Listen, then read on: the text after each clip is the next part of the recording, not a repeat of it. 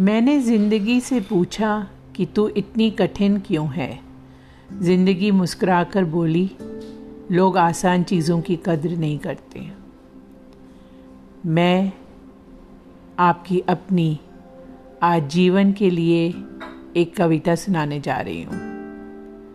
जीवन में एक मोड़ ये भी आएगा, कभी सोचा नहीं था। जीने की चाहत होते हुए भी मरना चाहूँगी, कभी सोचा न था। बिंदास जीवन की जगह कमज़ोर जीवन घर बना लेगी, कभी सोचा न था।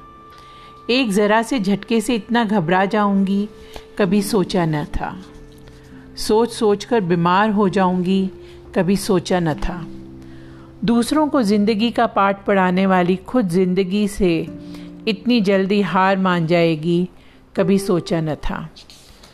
जो सोचा न था, तूने बहुत कर लिया। अब वो कर जो तू हमेशा सोचा करती थी। ज़िंदा दिली, हँसी, मुस्कुराना, ठहाके लगाना, यही सब तो तेरी पहचान है। बात बात में चहकना, यही तो तेरी ज़िंदगी है।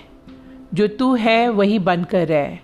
भूल से भी उस राह पर न चलना, जो तूने कभी चुनी ही नहीं थी।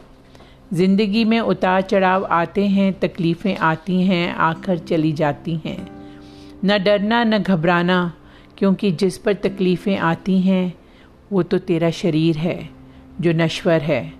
अपनी आत्मा को खिलखिलाने दे और इसे, इससे कभी ना रोक, क्योंकि केवल यही तो तेरी अपनी है।